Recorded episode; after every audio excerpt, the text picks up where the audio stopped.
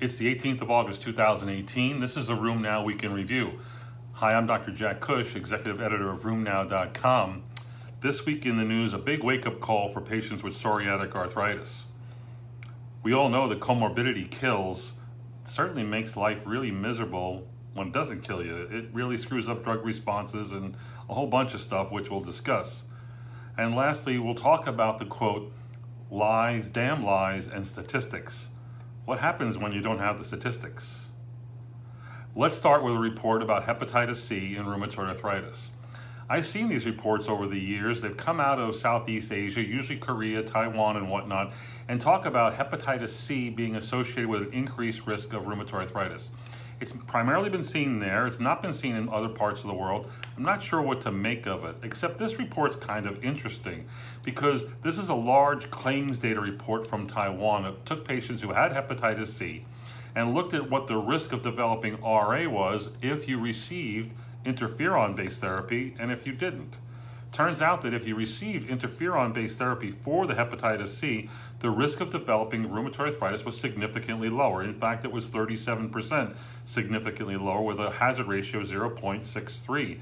And that was significant. And that was again compared to those who did not receive interferon based therapies. There might well be something to this. Or maybe it is that patients who are otherwise predisposed need that extra push. And in this, this case, it might be a chronic viral infection that gives the push.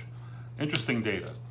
Other interesting data comes from an Australian database of RA and psoriatic arthritis patients that actually looks at the risk of developing comorbidities and actually intends to compare the risk of comorbidity if you have rheumatoid arthritis or if you have psoriatic arthritis. Turns out that across the board, psoriatic arthritis wins with a significantly higher, twofold higher risk of developing depression, hypertension, hyperlipidemia, diabetes, ischemic heart disease. You know, there's a lot of talk about the risk of comorbidities and obesity uh, in psoriasis and psoriatic arthritis, and that it is large. It's a major factor in those outcomes.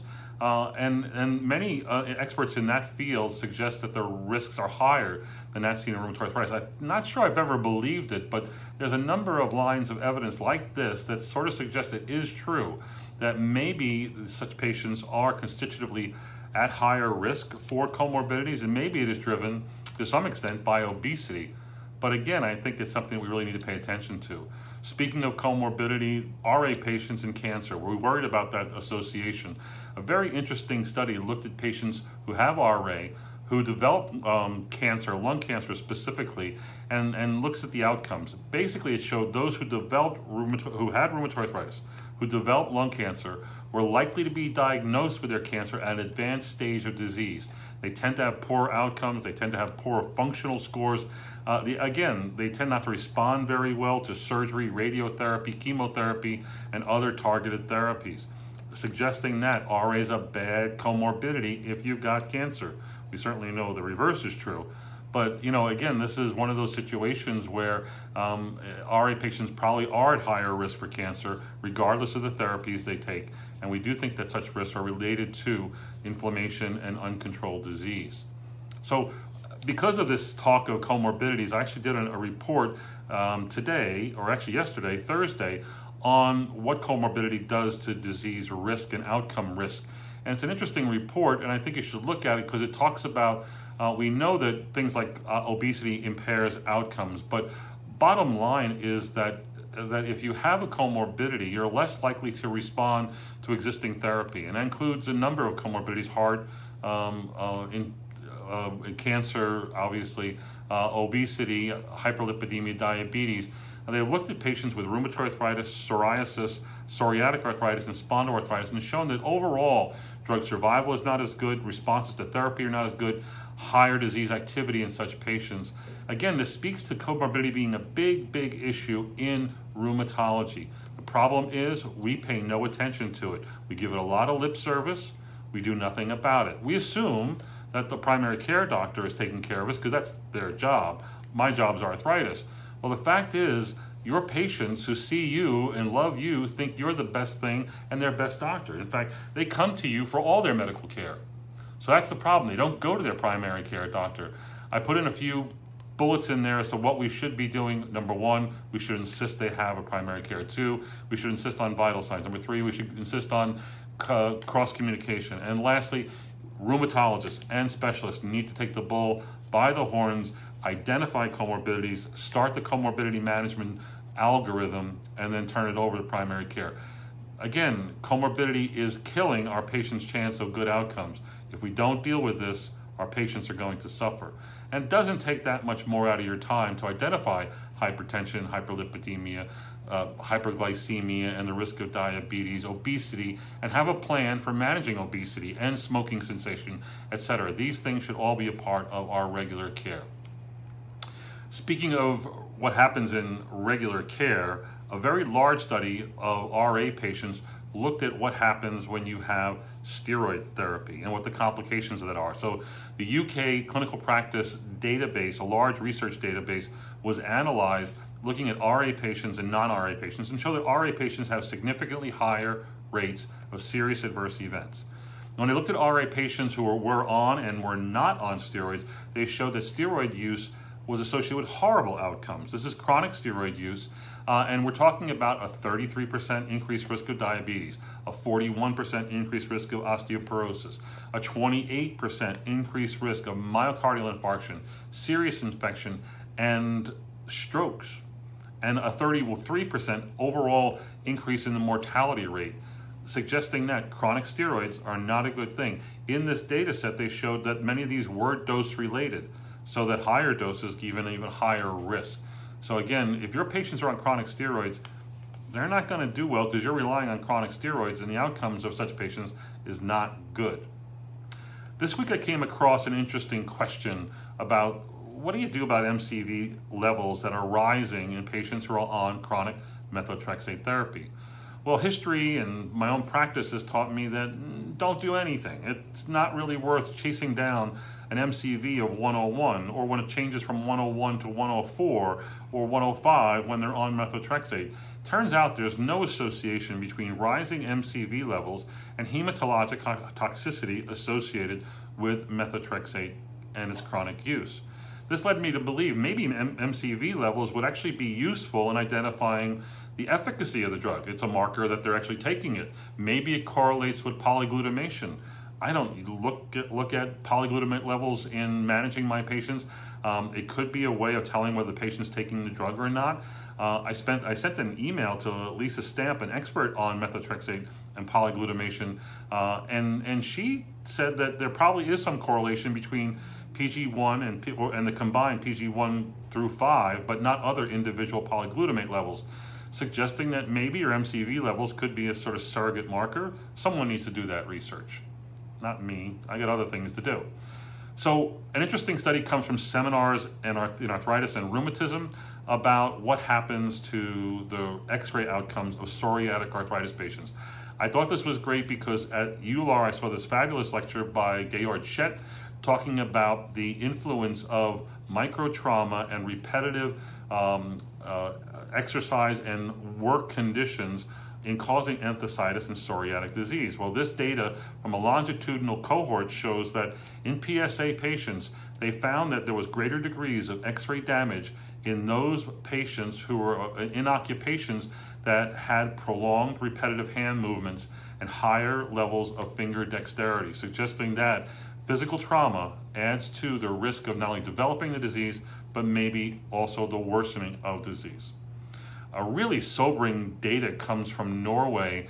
Um, Artie Kavanaugh was on his paper. Glenn um, uh, H, I forgot Glenn's last name, um, is a lead author on this. A study of 331 PSA patients followed for 10 years showed that over this 10 year period, there was no increase in remission rates when measuring remission by either DAPSA or by Boolean remission. Um, it was significant, however, for CDAI and DAS uh, ESR emissions, but not in the last five years, only in the first five years, suggesting we're not doing that good, even though time has gone on we've become more aggressive on therapy. Also not significant were changes in patient-reported outcomes, um, or there was not an increase. Also, there was not an increase in DMARD biologic use over this 10 year period. In this subset from, from Norway, where they are as aggressive as we are in, in, the Nor- in North America, um, the data is lousy, suggesting that we need to be more aggressive. We need better outcomes in patients with psoriatic arthritis. There's an interesting report from France and Xavier Mariette's group about early exposure to passive smoke during childhood may lead to a later risk of developing rheumatoid arthritis. This is a uh, study of 100,000 women, many of them during childhood, who were looked at three decades later and showed that if there was passive exposure to smoke and you were never uh, a smoker along your rising age, getting into adulthood, that the rate of developing RA was increased 1.43, albeit it just missed significance. The confidence intervals here were 0.97 to 1.21. However, if you were exposed to passive smoke as a child, and then again 30 years later, you you would assume that a, a, a become a smoker, now is highly significant. It was 1.67, uh, a 67% increase in the risk of developing RA. Again, we know smoking is a risk factor, especially for those who may be at risk. This is good data, and it's backed up by data from the Nurses Health Study, another large data set. Uh, another interesting study this week comes from Annals of Internal Medicine, where a group from uh, Sweden, Raaschou and co colleagues, looked at the risk of developing a cancer if you've had a cancer and then receive a TNF inhibitor. We do know overwhelmingly that TNF inhibitors themselves don't cause cancer they actually see the same pattern you get in RA that's active. So again, they do not cause cancer. If you think they do, you're way behind the, uh, the, the, data, okay? But it's a little bit unknown uh, whether or not if you have a cancer or have had a cancer and then you receive a TNF inhibitor, will you have a higher rate of recurrence?